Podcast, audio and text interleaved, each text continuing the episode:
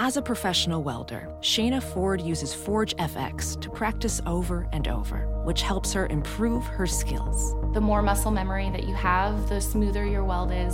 Learn more at meta.com/metaverseimpact. As you write your life story, you're far from finished. Are you looking to close the book on your job? Maybe turn a page in your career? Be continued at the Georgetown University School of Continuing Studies. Our professional master's degrees and certificates are designed to meet you where you are and take you where you want to go. At Georgetown SCS, the learning never stops, and neither do you. Write your next chapter. Be continued at scs.georgetown.edu/podcast. You know, I guess I think I've always been a professional critic, you know, or some sort of professional appreciator or something.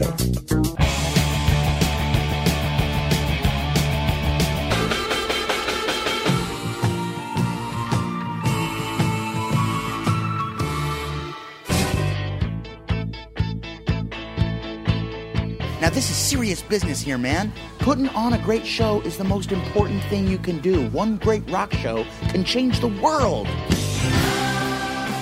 A former street artist who recorded his first album with pots and pans, Willis Earl Beal is now a label mate of Radiohead and Adele. I'm Greg Kot of the Chicago Tribune. And I'm Jim DeRogatis from WBEZ and Columbia College. Willis Earl Beal performs live in our studio. Then Greg and I review the new album from one of the biggest rock bands in the world, Kings of Leon. That's all coming up on Sound Opinions. You're listening to Sound Opinions, and now it's time for some music news.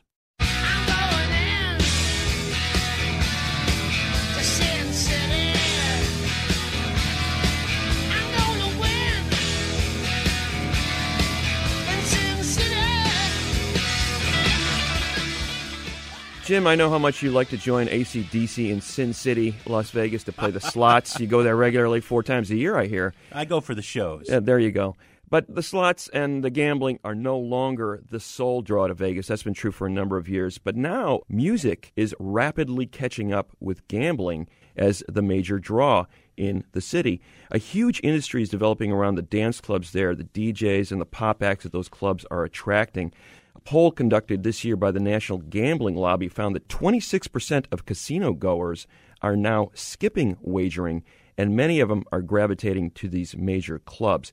21 of the country's 100 most profitable nightclubs are now based in Las Vegas. 7 of the top 10 in Vegas, making more than $25 million a year. That is a major industry. So you've got these big draws, big pop acts doing residencies there. Britney Spears, Celine Dion, Elton John, some of these for multi-year deals.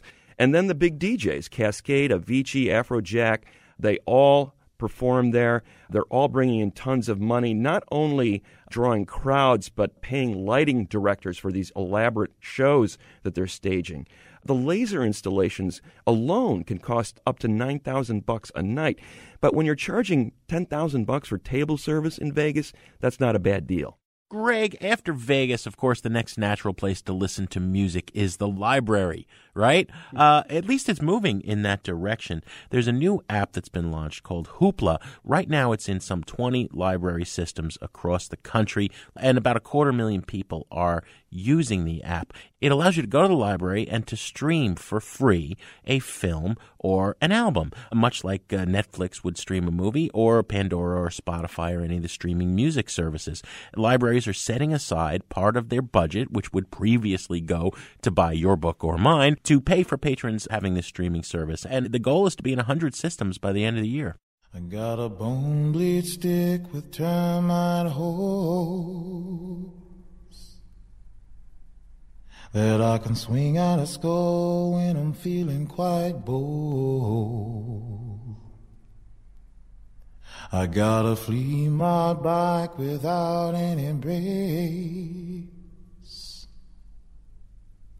with my boot heels getting all a concrete scrape. You're listening to Sound Opinions, and that stark song is Wavering Lines, the opening track from Willis Earl Beal's new album, Nobody Knows. Willis was born in Chicago and eventually joined the Army, only to leave shortly thereafter and wind up in Albuquerque, New Mexico. He was homeless there for a while, worked as a security guard, started recording music in his spare time in a very crude way. He bought this karaoke machine and a microphone, began recording a batch of songs, created these CDs, which he left all over town along with flyers. And nobody really cared until he was discovered by Found magazine. Greg, those recordings eventually made their way to XL Records, the label that brings us Radiohead, Vampire Weekend, Jack White, and a lot of other great stuff. They signed Willis Earl Beal in 2012 and released his first album, Acousmatic Sorcery. While he was on a recent tour, we had Willis and his band, Grant Jefferson, Alex Epton, and Melvin Honore, here in the studio. We started the conversation by asking Willis about what artists spoke to him when he began listening to music. I've been left in the dust like a thing from the past. Well, I was basically enamored with the antiquated version of the American storybook, you know, that Kerouac stuff. So it should come as no surprise that, like, Dylan really interested me. And I really learned how to sing soul and blues from Bob Dylan. But I like old man Dylan better than I like the young man Dylan. And I noticed that the inflection that he used was very, very much blues. And so I would just try to imitate Bob Dylan. But then, of course, you know, who wants to sing like Bob Dylan? So well, that's the kind of music I dug. Oddly enough, it was Knocked Out Loaded, the first thing that made me interested in any kind of music at all. It was the first thing that I ever got excited about. But I'm too over the edge and I ain't in the mood anymore to remember the times when I was your only man. But she don't want to remind me. She knows this power would go out of control.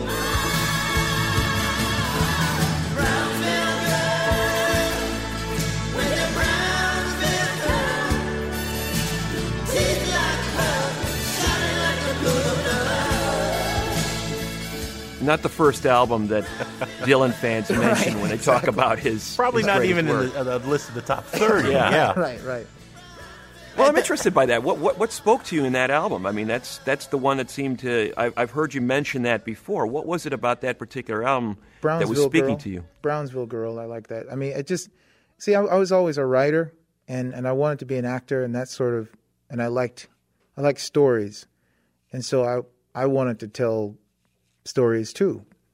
I don't know. There's something sweet and afternoon about that song. The idea of being on the road with your lady and asking how so-and-so is doing. And well, you know, he's not doing too well. It's just like, I really understood Bob Dylan instantaneously when I heard that song. He was just like an old cowboy, you know, on the road. So felt like I could identify, and I wanted to write cowboy tunes too, you know, so.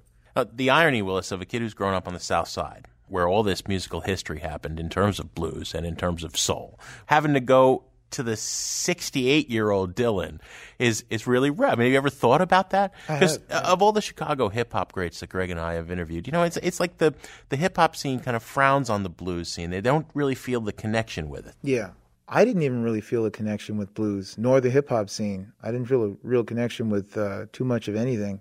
But when you have a few hard times and you set out on your own path, it just seems like the blues are the thing that fits your mood. And I didn't care about the blues or anything. I didn't grow up listening to Muddy Waters. My granddad did, but I didn't really, you know, he wasn't cool. He wasn't cool in terms of music. He was cool in other ways. Like, I dug his style because he wore cowboy boots and he had like aviator shades and an afro and sideburns, and he drove a Camaro, and he would drive down the road, you know. But like his music, I kind of became my grandfather once I actually set out on my own. Because now, like, you know, I grew out my hair and I do cowboy boots, and it's weird how things come around like that. I think that's what Greg was getting at before. And then suddenly there's this flowering of not only you making music, but making visual art, and writing poetry, and writing fiction. Always, though. I had always been. So it was always there. Yeah. Do you distinguish between those different acts, or is it all part of the same? It's all the same thing. There's a beauty to what Alex Epton does on the drums. I can't actually do that. You know, I can't do what Mel does or Grant does, but I can make noise, and I made some noise for Nobody Knows. So like, It's just no holds barred trying to express yourself. And the reason why I guess my music comes off as so desperate, because it kind of was. It had nothing to do with skill. It just had everything to do with, you know, if I can say this on NPR, it had everything to do with being horny and angry and not feeling like I could be heard. Well, that's 70 years of great rock and roll right there. The impetus for all great music. Yeah.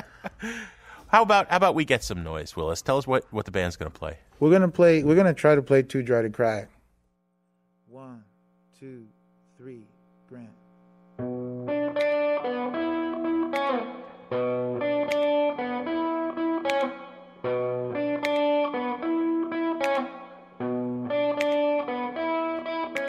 Tweed jacket, trucker hat, cup of tea.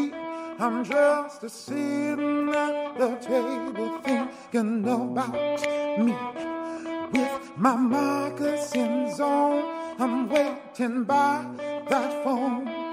With my half-mast eyes like a tearless drone, I am the deep-down clown.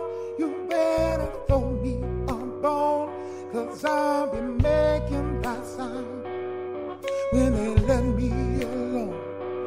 With the pots and pans, my voice and my hands and my spoon drumstick, with this innocuous trance, you got to give me a chance to advance this romance. So if I pick out my throat, I have a place I can go. Oh no, don't leave me hanging like a spider with no fly, 'cause I've been banging on the wall, yeah, 'cause I'm too dry to cry. Oh no, don't leave me hanging like a spider with no fly, 'cause I've been banging on the wall, 'cause I'm too dry to cry. Huh.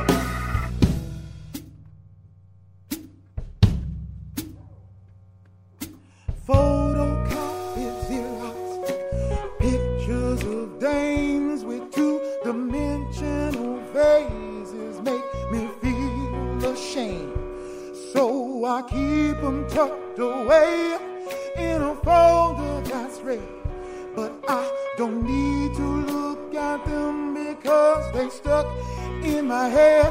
Hear what I said when I tell you to come right along in my one-room shack.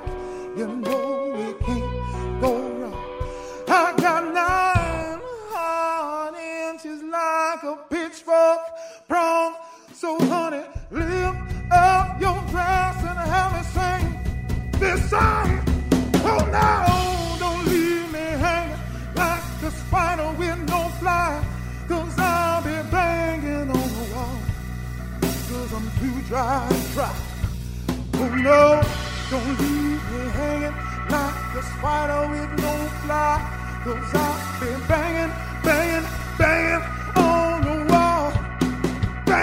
All night long. Don't leave me hanging, baby. Don't leave me hanging.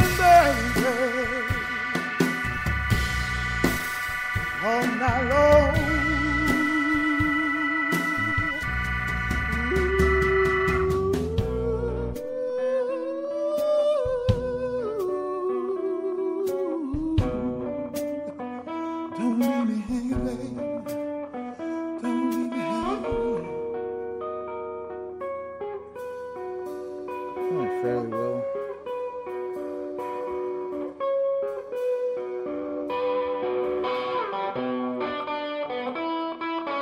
Good job, Grant. Good job, Mel. Good job, Alex. That was Too Dry to Cry by Willis Earl Beal. The first record, Acousmatic Sorcery. Some of those recordings went back to this legendary now one speaker, karaoke machine, and $40 Radio Shack mic. It was $20, actually. $20? Yeah. That you just started making these recordings alone, starting in Albuquerque, right? Yeah. How do you consider the relationship between these two albums? It's strange because the first record was not a record. that record in particular was not made with other people in mind. Mm-hmm. I left it out, sure, but at best I wanted to become a local novelty and be invited to parties. And so it was just more of a kind of a like a haphazard demo.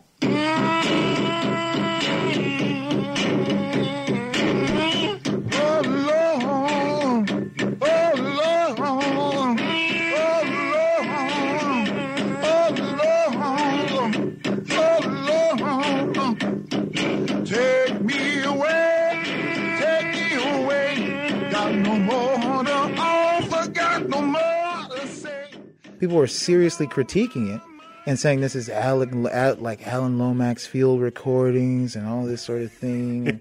Like I got marketed as this blues man hobo, and it just like didn't mean anything.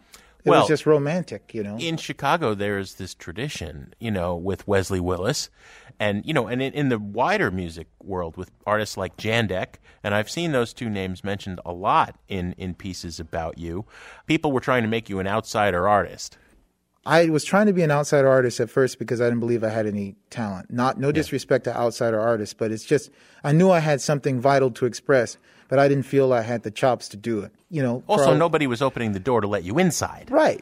So I did decide to become an outsider artist at that time. But then when I got signed on the basis of those recordings, I'm like, okay, good. Well, I can make a studio album. Yeah. And you know, they were like, well, we like them the way they are. And that mortified me. But, you know, when you're working at FedEx and you've just been rejected from the X Factor, you know, you want to, okay, sure, you want to pay me for this stuff? Fine. But, and then they had me do 13 or 14, you know, new songs. Like I did 15 songs in 2 days in the studio with no instrumental training. But I came through on it because I had already formed my own process for having rudimentary skill, but having very clearly defined ideas about what it is I want to do melodically and what I can achieve. And on the basis of that demo, they're like, okay, we're going to sign you and we're going to release, but they don't release the demos. They release my very, very primitive stuff. Oh, that's interesting. And so you have this other album out there that you'd rather have seen came out first. Well, that's what comprises Nobody Knows. I reworked those songs, those initial tapes. Well, you know, I ended my review of Acousmatic Sorcery by saying, you know, I can't wait till this guy gets in a real studio with a producer who understands these kind of sounds like Brian Deck, but somebody who understood the right mix of rough and well-recorded. Yeah. Well, and you've done that now with this album. I oversaw this album very, very, very keenly. I have a stand-up bass, a keyboard, an electric guitar. And I tinker around in the apartment in New York, and then I would send some stuff to either the producer Matt DeWine or Roddy McDonald, and I'd tell them, well, I want this improved, I want this added, strings, that sort of thing. I recorded maybe 40 to 45% of the record in Amsterdam, and they were completely nervous when I went in the studio because they don't know. I don't really, you know, like I'm not trained. Mm. And they didn't know I had any songs memorized. And we had to record the record. We had to start on it. And I had just been smoking pure skunk joints and eating hash. And it's like, what are we going to do here? And so I just go over to the keyboard, tinker with the keys for 30 minutes, giggling to myself. And then I say, hey, press record. And then I do a riff, record that, loop that. Do another riff, put that over that, and then I listen to it and then sing the lyrics I had written in Albuquerque. And you know, it's not Beethoven, the stuff, but it's mine and I like it, you know.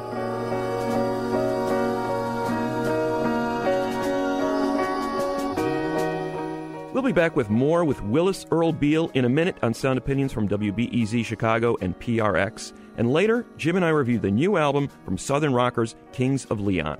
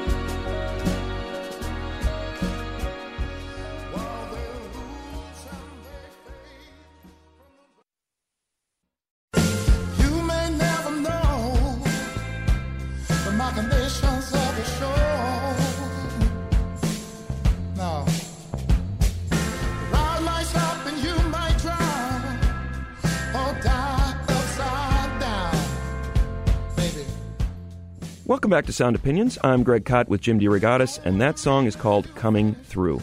It's by our guest this week, Willis Earl Beal. And Willis started his career with home recordings left around Albuquerque, New Mexico, and ended up signing with a terrific label, XL Records. And as we pick up our conversation, I wanted to know how Willis felt about that transition.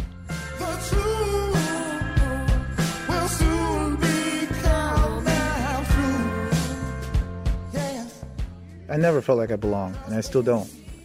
But it was easier for me to take than maybe somebody else, because the one extraordinary thing about me is that I have a great imagination. And when I say I have a great imagination, I'm not talking about like an imagination that implements and has to create. I'm talking about I'm able to delude myself for long periods of time and live up there.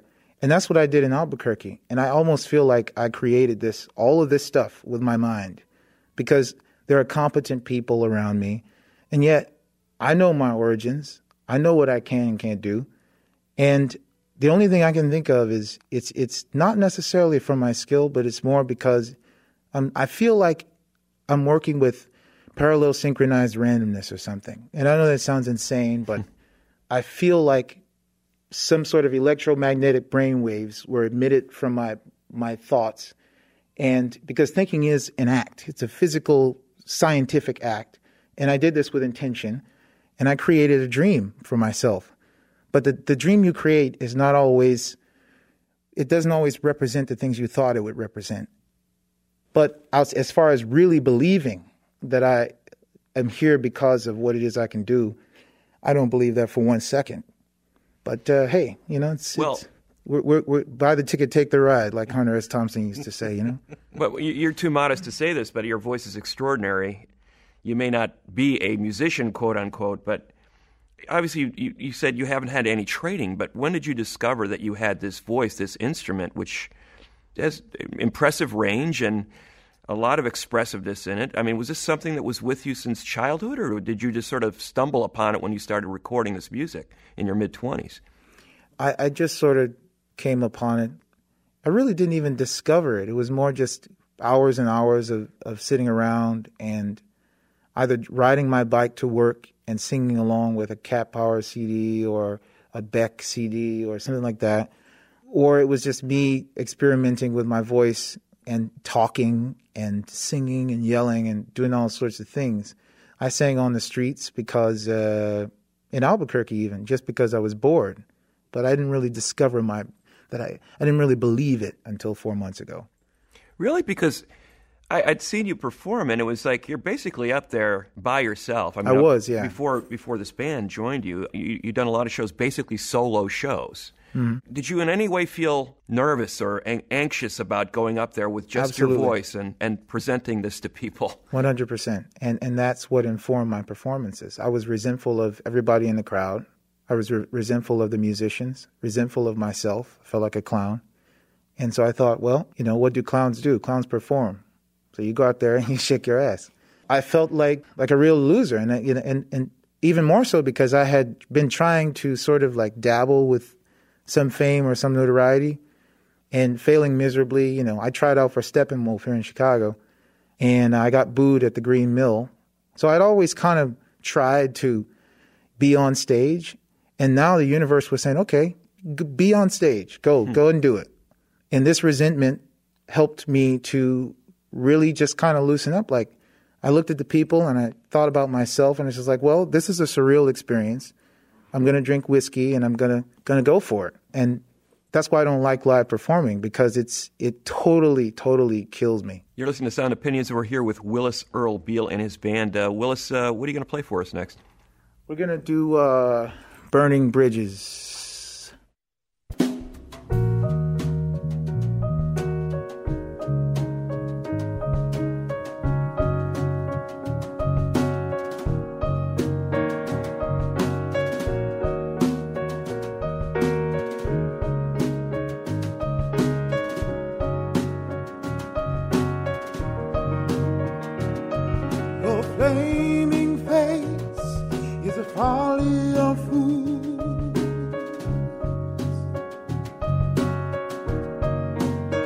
While I recline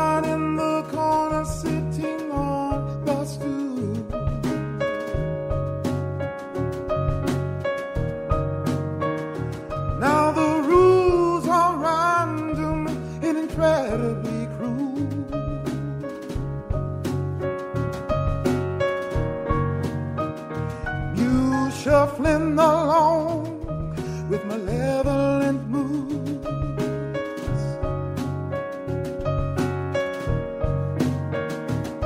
I snooze in the shade of a fern on a hill,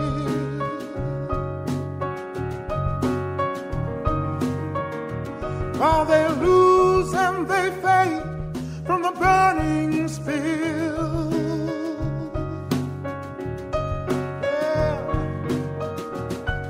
And the ashes from the slashes on the regions of earth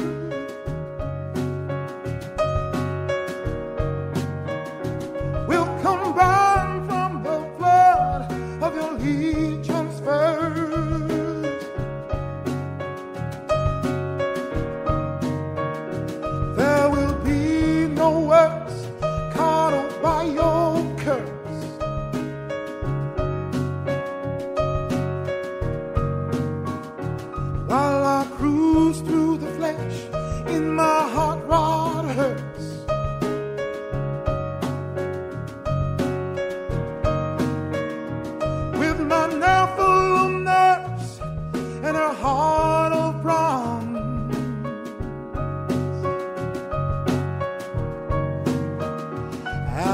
Silent speech needing no response.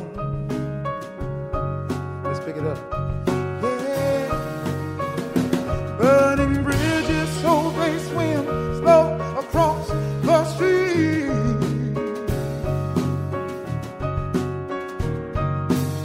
driven away by the flames from you and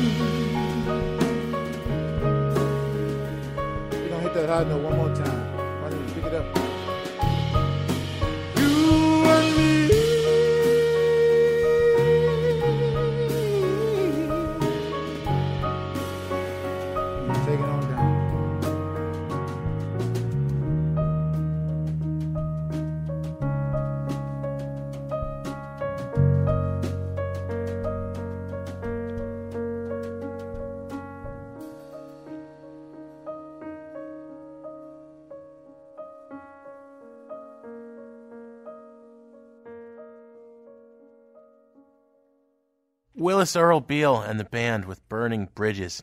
An element of your story that we haven't gotten to yet. You're famous for these flyers that were put up around Albuquerque, that were put up around Chicago. I am Willis Earl Beal.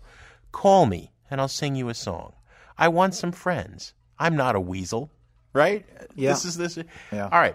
You know, so much of your music, when I heard Acousmatic Sorcery and when I'm getting into this new album, Nobody Knows, it's about the longing for community. And you've said things in interviews like, you know, you've never floated your music on the net. You left CDRs at clubs around Chicago and New Mexico. Discover it by living, not by typing.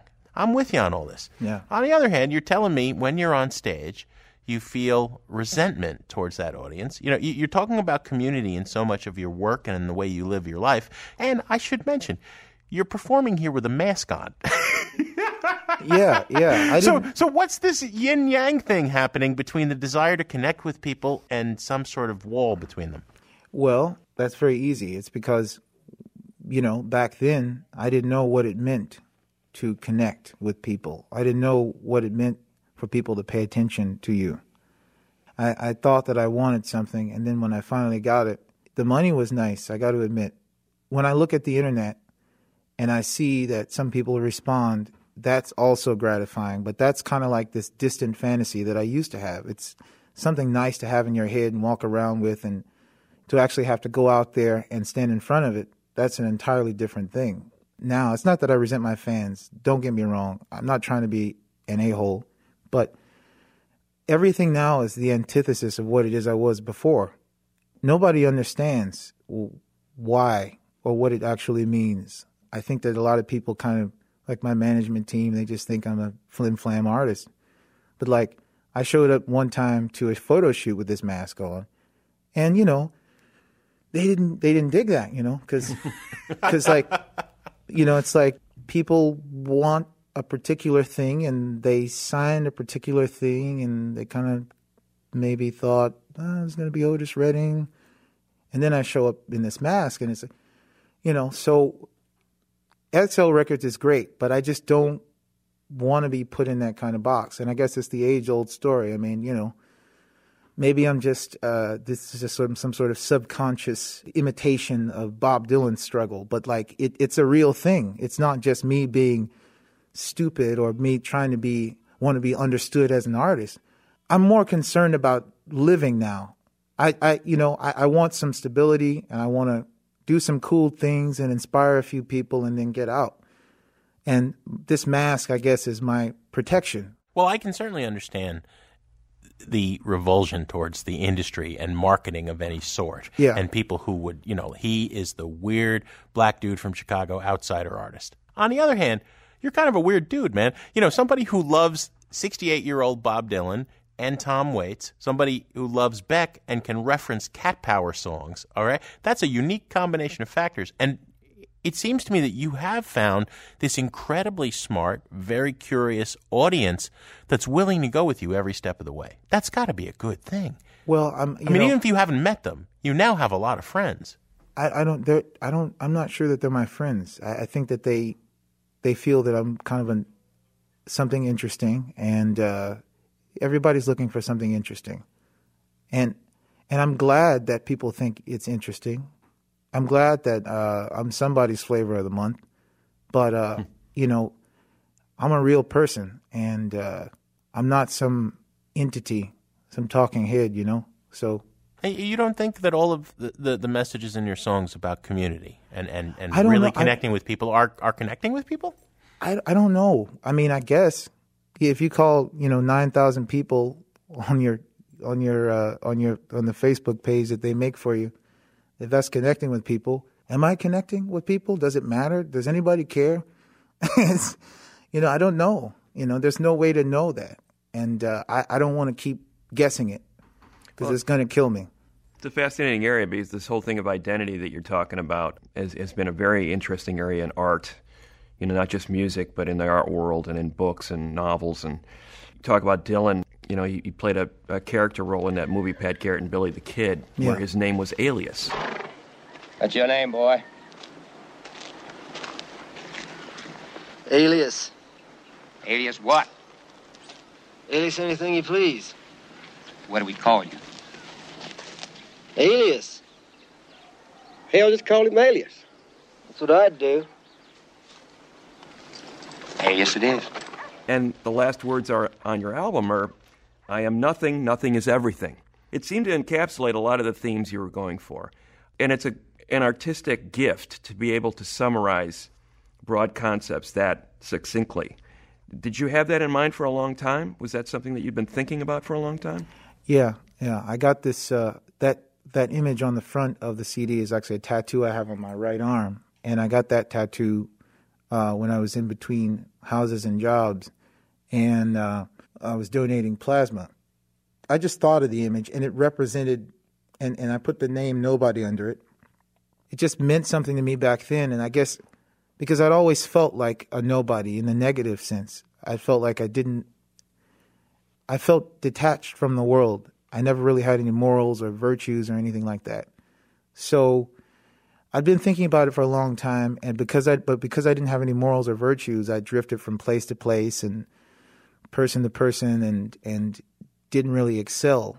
But when Nobody Knows came around, after 2 years of touring and looking at people, I discovered this is a chance to expand consciousness or be a catalyst for consciousness expansion. And now I've decided to brand myself and try to brand other people, but I'm branding them with nothing. And so you look at me and you see nobody, the sign nobody, and then you have to turn to yourself. You know, you have to turn to yourself. And that's what I want people to do, because that's the only way you're going to get free of all of this stuff that they're trying to put on you, the wool that they're trying to pull over your eyes. And I'm not talking about my label. I'm not talking about that. I'm just saying that you got to join if you want to get out. Otherwise, you're going to wake up in the morning, go to work, come home, go to sleep, do the same thing, and then you're going to die. And that to me sounds really bleak. I don't think I know everything, but I know a little something, and that's what I'm trying to give to people. So I guess I'm organizing now. And after this tour is over, after the European tour is over and the American tour is over, I'm dropping the sign because, you know, I don't want to be dogmatic about anything. You know, we talk about this idea of being a musician, or do you feel in any ways that learning about music, say studying an instrument or multiple instruments, getting better at them in a technical sense, is going to help your music, or is that something you want to avoid going forward? It changes day to day. Sometimes I feel like I would want to go and learn something, but then other times I think, well, why do that? I mean, because you go and spend all your time learning this one thing, and then now you have to go and learn something else just as well. And to me, that's like too hyper focused on craft, the craft of a particular thing. It's too minute for me. I like taking broad strokes, and so, you know, it's that sort of like jack of all trades, master of nothing, that sort of thing. Like, I feel better about covering a lot of ground in a short period and expressing more immediately rather than trying to go through the idiosyncrasies of each individual thing, because it's like it's mind-numbing. I will never be as good of a drummer as he is, ever. Why would I even? So why not just be free and just do what I want to do? I love that. We're listening to Willis Earl Beal here on Sound Opinions. Are you guys going to play us another tune? Yeah, we're going to play Nobody Knows.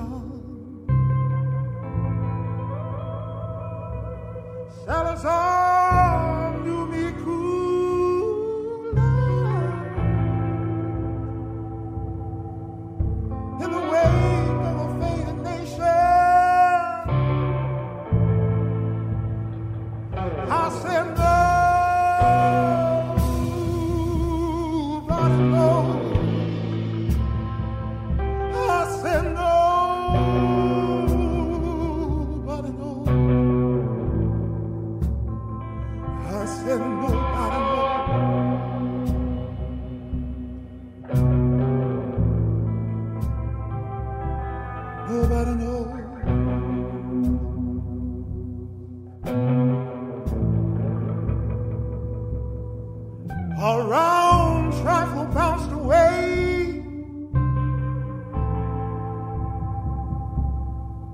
the dark downstairs abode.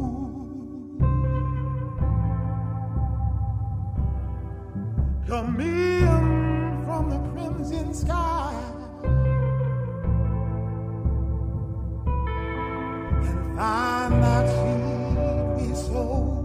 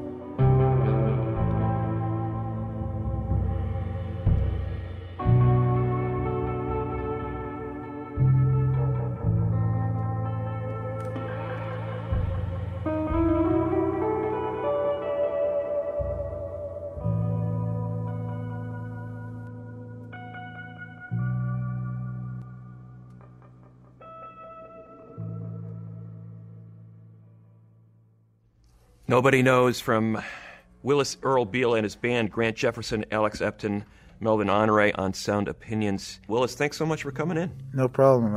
It's nice, yeah. This is a lot better than I thought it was going to be.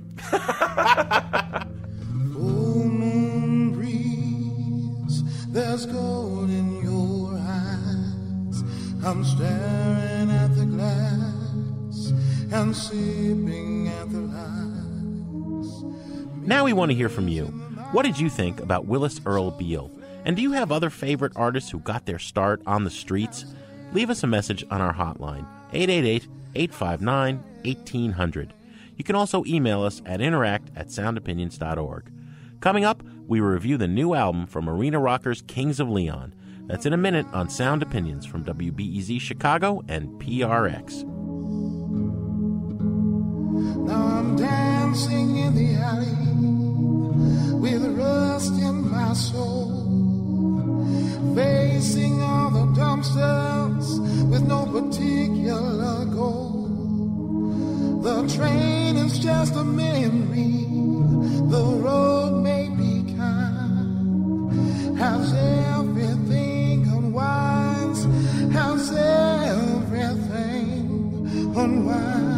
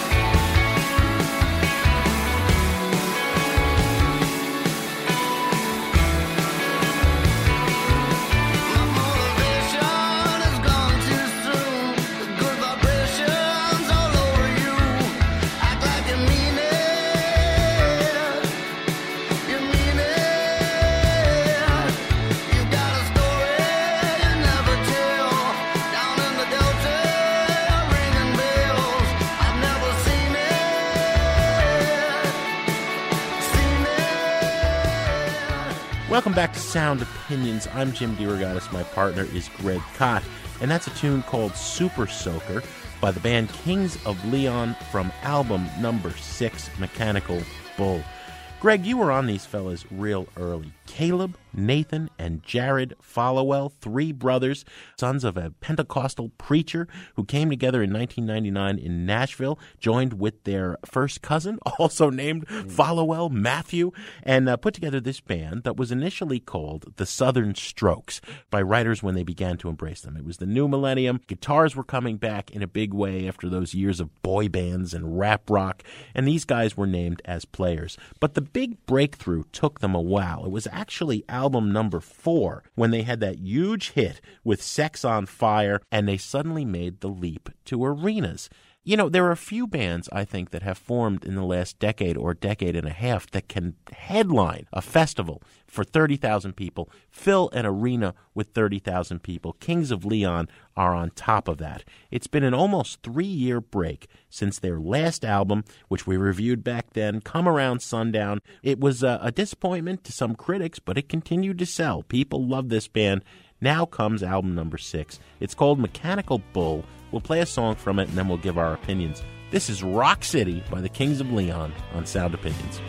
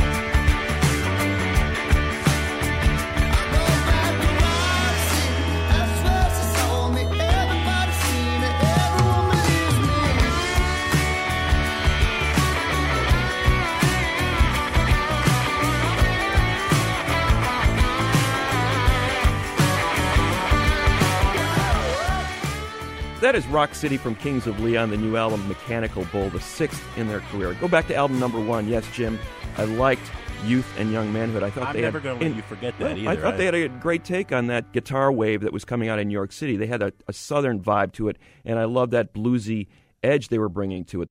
But since then, they've become this big, bloated kind of arena rock band. Only by the Night, that 2008 album, they really turned the corner with those big U2-like anthems on that record. And this album has more of them. Caleb's voice is the central attraction in this band. The guys relate to this sort of macho personality. The women in the audience love the fact that he's sort of a wounded soul. He's kind of lost in the desert, wandering around, looking for drugs, looking for free sex. Well, and looking for love. Yes, exactly. That line in Comeback Story, I walk a mile in your shoes, now I'm a mile away, and I've got your shoes.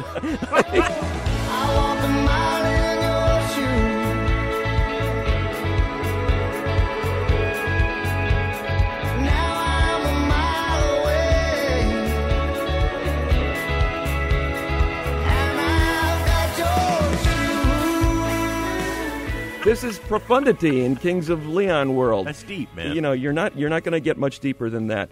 After Only by the Night, that 2008 album, they basically tried to repeat the formula over the next few albums. You really don't need another version of that album. If you like this band, you've got another album that sounds just like Kings of Leon. If you're not sold on them at all, I'd stay away. This is a trash it album for me. It's absolutely a trash it, Greg. I mean, it was a bad idea to combine U2 bombast with Leonard Skinner's Southern fried finger-licking guitar leads, right? And then the lyrics are just so bad. I swear, you could take the lyric sheet from this album and go on Mark Maron's podcast and have the best comedy routine anybody's ever done. It's laughable. It's insulting. It bothers me that these guys have the hubris to actually present this as music. I would like to take a super soaker loaded with sweet tea and just hose them down, you know, because that's what they deserve. A double trash it. What do we have on the show next week?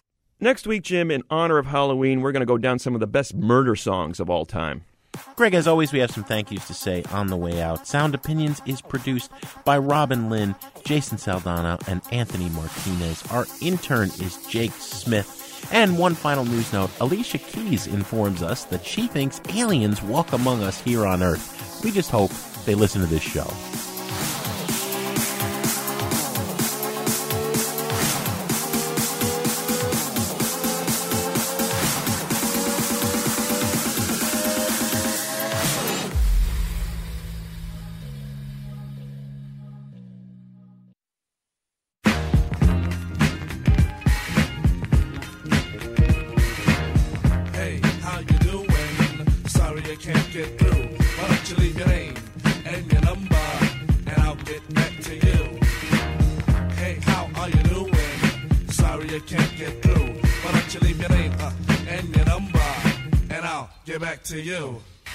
On Sound Opinions, everyone's a critic. So give us a call on our hotline, 888-859-1800. New messages. Hi, Jim and Greg. It's Jeremy Shatton from New York City, and I'm calling about the recent Fall Roundup show. It was very entertaining, I have to say, and I was especially glad to hear you trashing Haim, because I'm completely baffled by the excitement around this record. Not only is it a retread, but it seems to amplify a lot of the most annoying aspects of some of the stuff they're retreading. This kind of breathy, gasping vocal style that the lead singer has is just, I don't understand it. I don't know why somebody would want to listen to that. So, keep on rocking.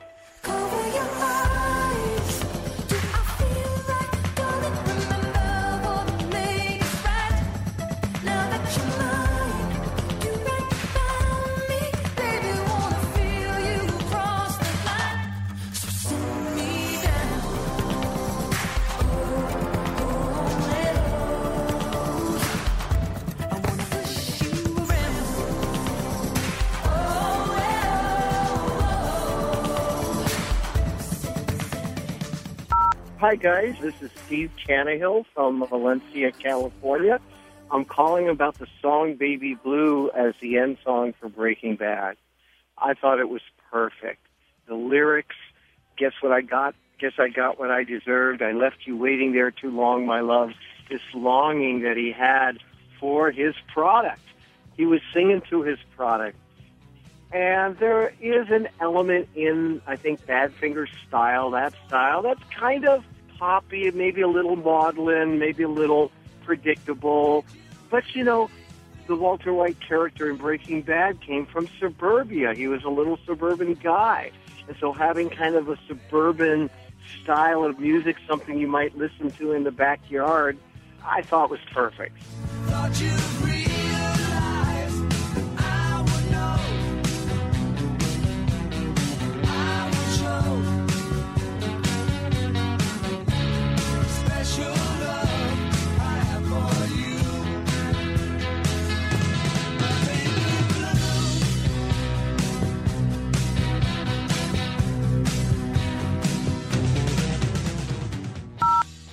my name's Victoria. I'm calling from Alameda, California.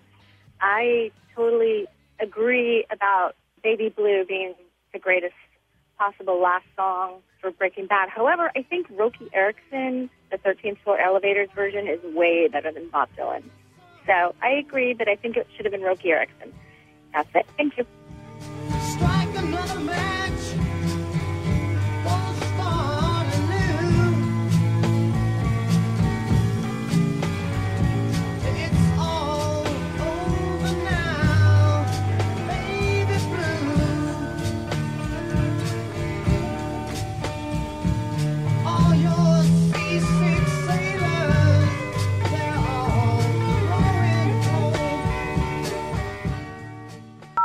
Hi, this is Mary Edwards in Raleigh, North Carolina, and I just wanted to call to say that I think that the closing of 6 Feet Under on HBO that used Sia's Breathe was really powerful, and I wonder what happened to her sales after it was used in that final montage of going into the future with all the different characters.